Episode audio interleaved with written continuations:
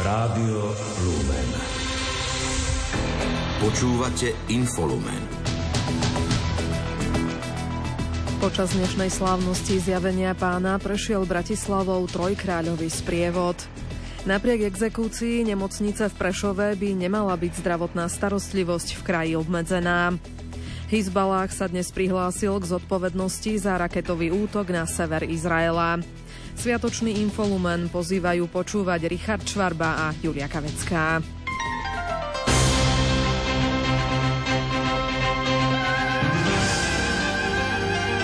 Z cirkvi.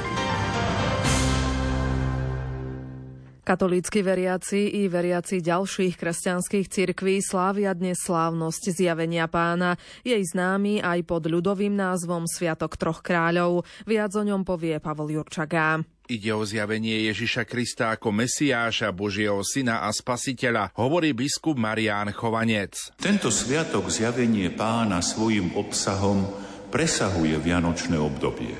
Tento sviatok svojim obsahom oslovuje celý rok, lebo nám hovorí, že Ježiš Kristus, ktorý sa narodil v Betleheme, je ochrancom, je spasiteľom, je vykupiteľom celého sveta. Cirkev si v minulosti dnes pripomínala tri zázraky. Príchod mudrcov z východu, Ježišov krst a jeho prvý zázrak v káne Galilejskej. Slovo má rímskokatolícky kňaz Jozef Jurko.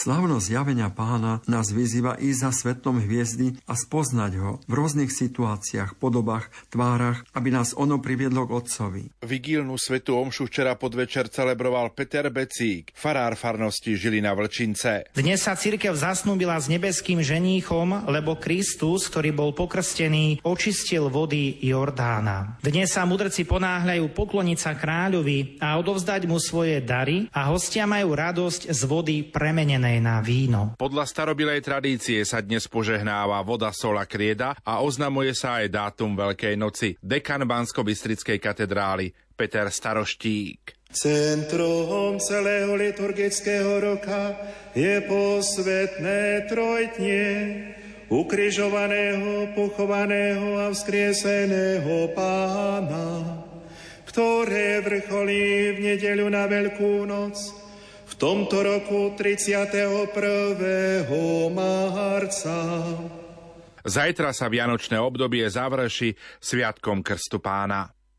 Bratislavou dnes prešiel trojkráľový sprievod. Pre intenzívny dážď bol program na hlavnom námestí, kde pastieri a králi odovzdali dary a odznel aj koncertný program. Reportáž vám ponúkneme v zajtrajšom infolumene. Ordinár ozbrojených síl biskup František Ráberg slávil dnes na sviatok zjavenia pána Svete Omše v Bratislavskom dome svätého Martina, ako aj v Kráľovej Prisenci. Ako povedal v rozhovore s Martinom Petrášom, s dnešným sviatkom sa spája aj požehnávanie príbytkov. No tým požehnaním prosíme pána Boha, aby nám pomáhal život v tých priestoroch, kde sa nachádzame, tak zvládať, aby to bolo hlavne na jeho oslavu, aby to bolo pre dobro nás, našich blížnych. A to bez Božej pomoci nejde. Čiže je to vlastne prozba o Božiu pomoc. K tomu patrí aj svetenie príbytku. Čo to znamená pre veriaceho človeka? Požehnávanie svetenou vodou príbytkov je vlastne narážka na Ježišovu krst. Ordinár František Rábek má na starosti duchovnú správu v ozbrojených silách. Pravidelne chodí navštevovať slovenských vojakov v zahraničných misiách. Pred Vianocami som mal možnosť navštíviť našich vojakov na Cypre. Tam sme sa spolu stretli, som im mohol odovzdať môj pastierský list ku Vianociam. Stretol som sa tam s mojim kaplánom, ktorý má tam teraz službu na misii na Cypre. Bolo to pre mňa veľmi také priateľské a radostné stretnutie. Každý štedrý deň navštevuje aj niektorý väzenský ústav. Tohto roku som bol v Želizovciach, to je na juhu Slovenska, a tam som mal vigilnú svetú omšu pre tých, ktorí mali záujem, ktorí mohli sa zúčastniť tejto bohoslužby, teda bolo toľko okolo 50 väzňov. Prinášam im vždy aspoň taký symbolický darček v podobe čokolády, čiže každý dostane jednu čokoládu, také osladenie života. Po vezení sa ešte deň prežíva s určitou clivotou. Vnímajú, že sú vzdialení od tých svojich najbližších. Služba našich väzenských kaplánov je v tomto smere veľmi významná, že im pomáhajú aby dokázali aj takéto obdobie prežívať s vierou a s nádejou.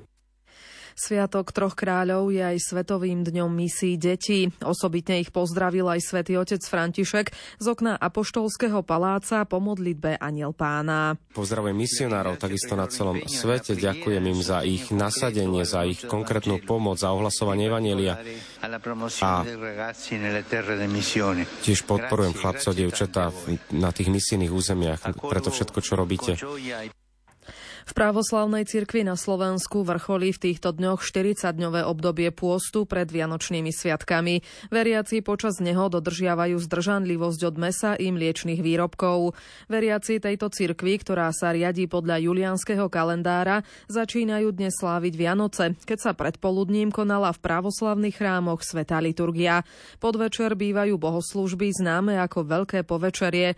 Štedrá večera pravoslavných veriacich pozostáva z pôsnych jedál jedál, ako sú kapusnica bez klobásy, fazuľa či pyrohy. Na stole nechýbajú chlieb, med a cesnak. Návštevu pápeža Františka na Slovensku aktuálne prezentuje výstava viac ako 60 fotografií v dieceznom centre v Žiline. 13 členov spoločenstva Človeka viera na nich zdokumentovalo aj prípravy, prácu dobrovoľníkov a sprievodný program. Podľa Dušana Václava, zodpovedného za manažment výstav v Žilinskom dieceznom centre, ide o druhú výstavu v spolupráci so spoločenstvom kresťanských fotografov. Jedná sa o viac ako 60 fotografií, ktoré zachytávajú veľkú udalosť pre Slovensku, príchod e, pápeža Františka, ktorý navštívil niekoľko miest a na všetkých miestach boli tieto fotografie. Záštitu nad výstavou prevzal košický arcibiskup metropolita a predseda konferencie biskupov Slovenska Bernard Bober. Návštevníci si ju môžu pozrieť v pracovných dňoch od 7. do 15. hodiny do 20. januára. Šesť sestier benediktínok z opáctva svätej scholastiky vo Viktórii v sprievode svojej opátky pricestovalo tento týždeň do Ríma. Budú tvoriť rehoľnú komunitu v kláštore, ktorý bol domovom emeritného pápeža Benedikta XVI. Takmer 10 rokov od jeho zrieknutia sa až do jeho smrti. Pápež František pozval sestry, aby sa modlili v kláštore Mater Ecclesia v srdci vatikánskych záhrad. Hneď po príchode do Vatikánu sa sestry vybrali k Lurdskej jaskyni Vatinke vo vatikánskych záhradách, kde sa modlili a spievali pred sochou Pany Márie, ktorá je identickou kópiou podobizne uctievanej v Masabiel. Domáce spravodajstvo. Medzi doteraz známymi menami uchádzačov o post prezidenta chýba lídrovi hnutia Slovensko Igorovi Matovičovi konzervatívny kandidát. Rád by v prvom kole volil konzervatívne ladenú ženu. Nekonkretizoval, koho by si vedel v tejto pozícii predstaviť. Hnutí zatiaľ tému podpory kandidátov neuzavreli. Nemajú prioritu za každú cenu postaviť vlastného kandidáta. Môj pocit voči tým kandidátom, ktorí zatiaľ známi sú, tak eh, ja by som veľmi rád eh, v prvom kole volil eh, napríklad dobrú ženu, ktorá je možno konzervatívne ladená, aby vyrovnala možno to, čo tu bolo za tie predošlé roky. A v druhom kole samozrejme to už bude možno výbere toho menšieho zla. Ale chyba mi dobrý, seriózny, konzervatívny kandidát a nechcel by som sa dožiť toho, že vlastne v tých voľbách ľudia konzervatívne zmýšľajúci nakoniec budú poškolovať po nejakom bláznovi, harabínovi alebo podobných eh, excesoch. Sám Igor Matovič nad svojou kandidatúrou na prezidenta neuvažoval, takúto ambíciu nemá. Voľby prezidenta budú tento rok. Ich termín ešte predseda parlamentu Peter Pellegrini neoznámil. Súčasná prezidentka Zuzana Čaputová nebude opäť kandidovať. Strana SAS by sa mala otvoriť osobnostiam verejného života, ako aj regiónom a dbať viac na pojem solidarity. Myslí si to predseda poslaneckého klubu SAS Branislav Greling, ktorý včera oznámil, že bude kandidovať za šéfa strany. V regiónoch máme naozaj že veľmi silných ľudí, ktorí sú aj členmi alebo sympatizujú so stranou. A možno tá viditeľnosť ich nie je až taká výrazná, A za mňa osobne by som ešte viacej dbal alebo dával dôraz na to druhé slovo v našom názve a to je solidarita. Že môžeme robiť množstvo opatrení práve pre tie skupiny, ktoré to potrebujú, že tak ako sme e, v minulosti bojovali proti tomu, že sa peniaze rozhadzujú pre všetkých, tak naozaj by sme mali zadefinovať skupiny ľudí, ktorí to potrebujú a tam by sme mali smerovať všetky peniaze alebo všetku podporu. Branislav Gréling by chcel, aby doterajší predseda Richard Sulík ostal v strane ako garant ekonomického a hospodárskeho programu. Aby to nebolo vnímané, že keď sa dostane, dostane tú dôveru a pôjde do Európskeho parlamentu, kde bude obhajovať záujmy Slovenska, tak to nebude také úplné odstrihnutie od strany. Ja osobne by som bol rád, keby naozaj bol garantom tých ekonomických opatrení a aj garantom jednotlivých programových téz alebo budúceho programu. Na post predsedu SAS bude kandidovať aj poslanec Marian Vyskupič. Sulík má mať sa má vzdať funkcie na najbližšom kongrese, ktorý avizovali na 23. marca. Greling priblížil, že jeho termín sa môže zmeniť vzhľadom na termín prezidentských volieb, ktorý ešte nie je známy. Spoločnosť MH Teplárenský holding plánuje v roku 2024 ďalšiu modernizáciu zdrojov výroby a rozvodov tepla, čo by malo domácnostiam pomôcť so stabilizáciou cien za vykurovanie. Uviedol to obchodný riaditeľ Vojtech Červenka teplárenstvu vo všeobecnosti a týka sa to aj štátnych teplární, trpia tzv. investičným dlhom. V rámci investičného dlhu sú asi dve základné kategórie. Jednak je to modernizácia rozvodov tepla súčasných, teda čo je pozitívne, že sa nám tie siete darí aj rozširovať, lebo pripájame veľa objektov, ktoré sa stavajú, špeciálne v Bratislave. A len pre informáciu môžeme povedať, že za 3 roky sme pripojili toľko nových objektov, koľko tepla sa vyrobí vo zvolenie. Čiže v princípe sme pridali k nášmu portfóliu ďalšiu tepláreň, alebo ďalšie, ďalšie mesto.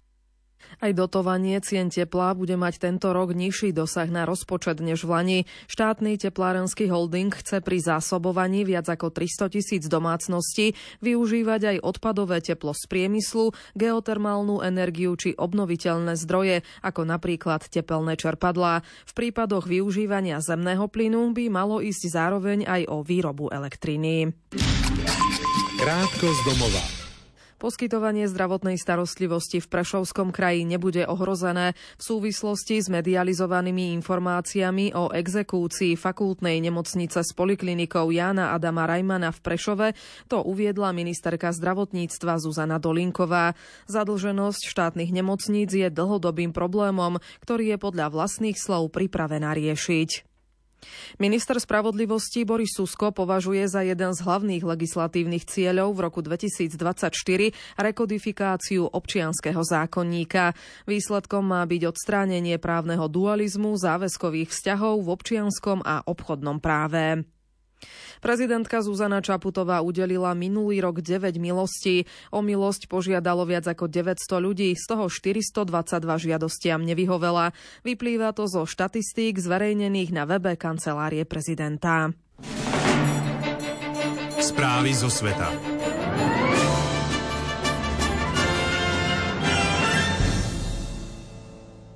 Libanonská šítska politická a militantná organizácia Hizbalách sa dnes prihlásila k zodpovednosti za raketový útok na sever Izraela.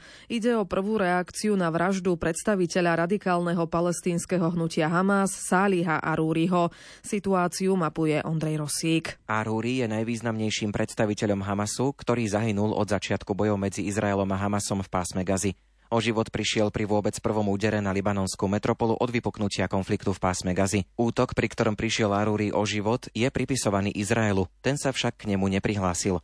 Spravodajský web The Times of Israel s odvolaním sa na vyhlásenie izraelskej armády napísal, že z Libanonu bolo dnes ráno smerom na oblasť horského masívu Harmeron na severe Izraela vystrelených viac ako 40 rakiet.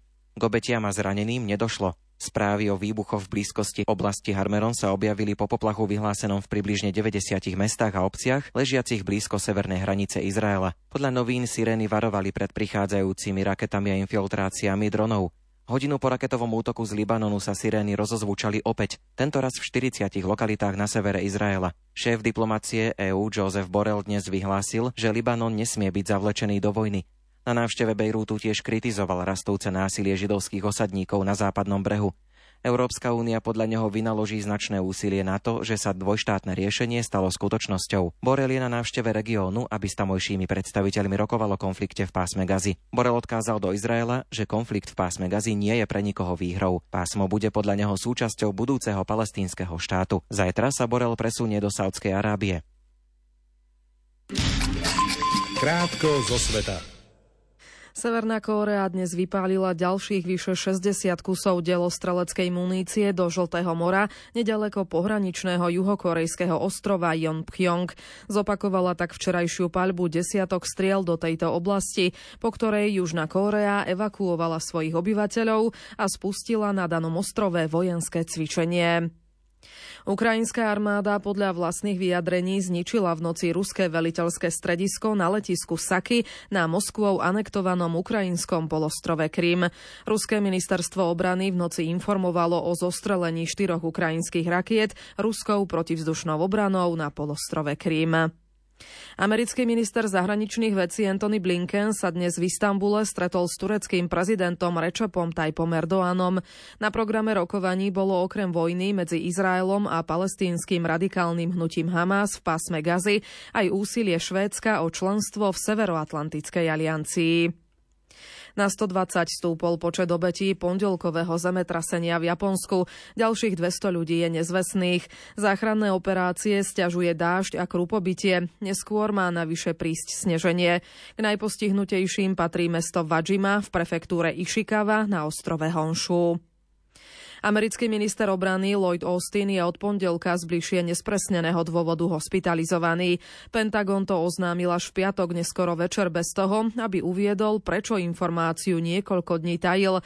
Novinári postup kritizujú. Rusi sa zrejme pripravujú na väčší útok na Kupiansk v Charkovskej oblasti, tvrdí to Americký inštitút pre štúdium vojny. Podľa analytikov tam majú jednotky, ktoré sú na rozdiel od iných menej zdegradované. Indická sonda po štyroch mesiacoch dorazila na miesto vzdialené asi 1,5 milióna kilometrov od Zeme, odkiaľ bude trvalo pozorovať Slnko. Pre Indiu ide o ďalší úspech potom, ako v Lani dokázala pristáť so svojím modulom v blízkosti južného pólu mesiaca. Šport Rádia Lumen. Slovenská lyžiarka Petra Vlhová obsadila štvrté miesto v obrovskom slalome Svetového pohára. V Slovinskej krajinskej gore stratila priebežné vedenie z prvého kola a zaostala za víťaznou kanadiankou Valéry Grenierovou o 61 stotín sekundy. Druhú priečku obsadila Lara Gutová Behramiová zo Švajčiarska. Tretia skončila Talianka Federika Brignoneová. Vlhová vo svojej jazde predviedla pár zaváhaní, pričom v rámci druhého kola zaznamenala až 18 15. najrýchlejší čas. Jasné, som sklamaná, ale nemám si čo vyčítať, pretože dala som do toho všetko. Bohužiaľ, e, v športe sa to stáva, že kedy to vyjde, kedy to nevyjde, ale ja som sa cítila dobre, ale bola som pomalšia ako babi predo mnou. Tým, že ja som šla posledná, tak tá trať bola trošku rozbitejšia, ale na tej trati to bolo v pohode, akurát e, začalo hore snežiť, sa to tak postupne posúva a ten sneh je mokrý, takže tie prvé brány to padá na okuliare, takže trošku som nevidela, ale všeobecne na to, aké sú dnes podmienky, tak tá trať bola veľmi dobrá. Švajčiarsky lyžiar Marko Odermatt vyhral tretíkrát za sebou obrovský slalom svetového pohára v Adelbodene. Na domácom svahu predstihol Nora Alexandra Omoda Kildeho a upevnil si post lídra celkového poradia prestížneho seriálu i priebežnej klasifikácie disciplíny. Tretí bol Chorvát Filip Zubčič. Slovenskí reprezentanti Andreas a Adam Žampovci nepostúpili do druhého kola.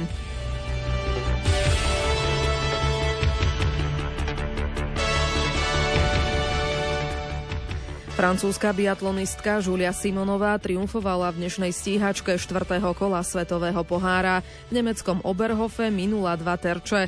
Druhá skončila jej krajanka a líderka celkového poradia Justin Bresazová Bušetová a tretie miesto obsadila Norka Ingrid Landmark Tandrevoldová. Výborné preteky absolvovala slovenská reprezentantka Ema Kapustová, ktorá na strelnici nechybovala a 39. priečku zo šprintu si vylepšila až o 14 pozícií pozícií.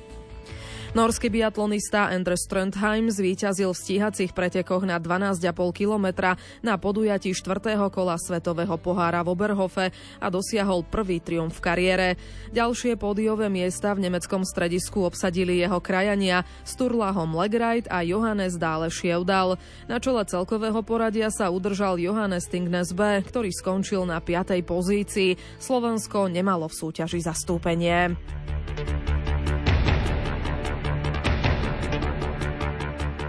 Hokejisti z Piskej Novej Vsi majú po včerajších zápasoch 33. kola typu z Extraligy na čele tabulky už 10-bodový náskok. V domácom prostredí potvrdili pozíciu favorita a Humenne zdolali 3-1. Na druhom mieste tabulky sú naďalej hráči Popradu, ktorí včera podľahli Liptovskému Mikulášu 2-3. Kormidelníka hosti Juraja Fajta potešil výkon týmu aj získané 3 body. Samozrejme sa mi dobre hodnotí ten zápas po, po trojbodovom víťazstve proti silnému Slovenskému Popradu.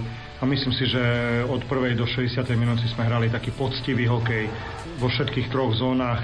Dá sa povedať, že, že ten plán, s ktorým sme prišli, nám vychádzal, nehrnuli sme sa do nejakých, do nejakých divočín tu na, keď sme potrebovali, tak sme išli, keď nie, tak sme zatvárali. Tá, tá naša obranná tretina naozaj nám fungovala, tam sme to zdvojovali, boli sme blízko pri sebe Hráči Nových zámkov nestačili na domácu Nitru. Pod zoborom podľahli 2-3. Hokejisti Banskej Bystrice prehrali na zvolenskom ľade 3-5. Zápas hodnotí zvolenský coach Norbert Javorčík. Určite sa hodnotí lepšie ako, ako po prehratom zápase, ale myslím si, že stále sa musíme sústrediť na proces, ktorý v tom zápase predvádzame a ako musím povedať, že dneska najmä tie prvé dve tretiny boli z našej strany veľmi dobré. Mali sme dobré vstupy, do obodivých tretín a myslím si, že sme potom pokračovali v tom zápase. Stále sme boli koncentrovaní na spôsob hry, ktorý, ktorý chceme predvádzať. Boli sme veľmi disciplinovaní a myslím si, že v drvivej väčšine striedaní sme mali takú dobrú energiu.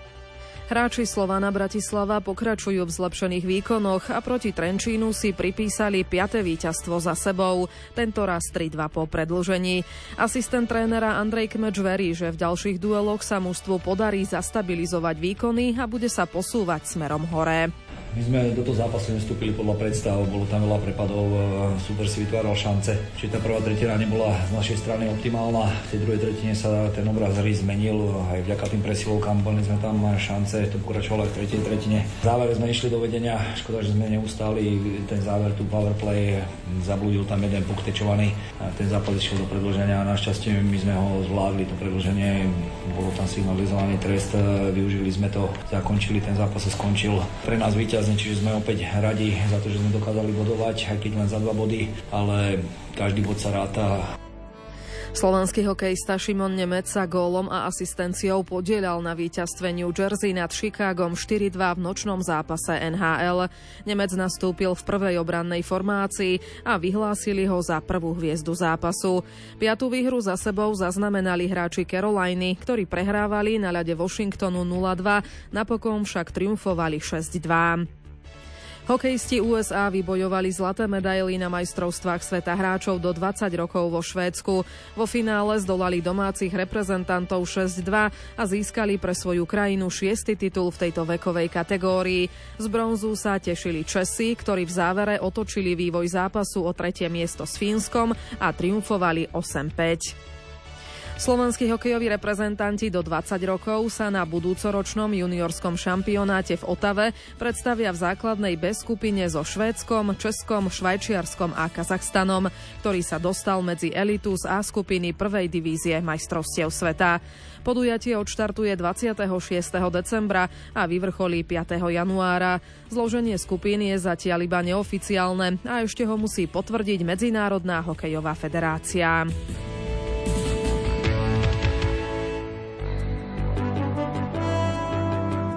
Slovenský motocyklový pretekár Štefan Svitko obsadil v prvej etape tohto ročnej rally Dakar 25. miesto.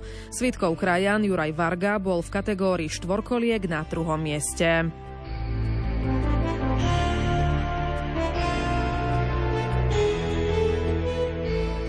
Najvyššie nasadený dánsky tenista Holger Rune nebude chýbať vo finále na turnaji ATP v Brisbane. V prvom semifinále prešiel cez nenasadeného Rusa Romana Safiulina po výhre 6-4-7-6. V boji o celkový triumf ho čaká druhý nasadený Grigor Dimitrov. Bulhár zdolal nenasadeného domáceho Austrálčana Jordana Thompsona 6-3-7-5. Kazašská tenistka Jelena Rybakinová suverénnym spôsobom postúpila do finále na turnaji VTA v austrálskom Brisbane. V prvom semifinále si nasadená dvojka podujatia poradila s nenasadenou Češkou Lindou Noskovou 6-3-6-2. V boji o titul ju čaká nasadená jednotka Arina Sobolenková, ktorá v bieloruskom súboji zvíťazila nad osmičkou podujatia Viktóriou Azarenkovou 6-2-6-4. Vo finále tenisového turnaja VTA v novozelandskom Aucklande proti sebe nastúpia dve najvyššie nasadené hráčky. Jednotka podujatia Koko Gafová si v americkom súboji poradila so štvorkou Emou Navarovou 6-3-6-1.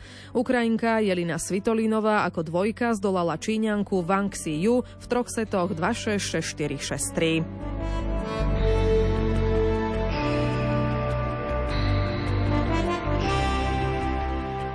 Vodní polisti Slovenska zvíťazili v úvodnom zápase na majstrovstvách Európy v Dubrovníku nad Slovinskom 11-7. Splnili tým jeden zo svojich cieľov a udržali si šancu na postup do vyraďovacej fázy.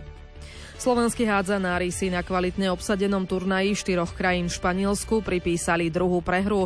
Domácim úradujúcim vicemajstrom Európy podľahli vysoko 18-36. Počasie. Od zajtra nás podľa Petra Jurčoviča čaká ozajstná chladná zima. Rátame s tým, že spočiatku ešte zamračené s dažďom, ale postupne by sa ten dážď mal meniť na dážď so snehom a mrznúci dážď na poľadovicu. Toto všetko nám hrozí v priebehu zajtrajšieho dňa a potom postupne aj sneženie. Takže napríklad, keď tak zoberiem Banskú Bystricu, tak by som povedal, že teda dnes v daždi, ten dážď by mal pokračovať až do nedele. Ešte v nedelu predpoludním, predpokladám, že to bude v Banskej Bystrici pašať a teplota asi tak 3-4 e, stupne nad nulou. Ale popoludní, už keď sa bude zosilňovať prílev vzduchu od severu, studený, pôvodom arktický vzduch, narazí vetra by mali byť tak do 40 km za hodinu. To nie je až tak veľa, ale už by malo začať snežiť čiže tak niekedy pred večerom. A teplota bude rýchlo klesať, to znamená, že ešte do večera by to malo byť minus 5 a v pondelok ráno už minus 8. Náš sviatočný program pokračuje aj večer 15 minút po 20. hodine. Reláciu od ducha k duchu pripravil Pavol Jurčaga. Reč bude opäť o Danteho božskej komédii Časti peklo. Richard Čvarba a Julia Kavecká vám želajú ešte pekný zvyšok víkendu. Do počutia.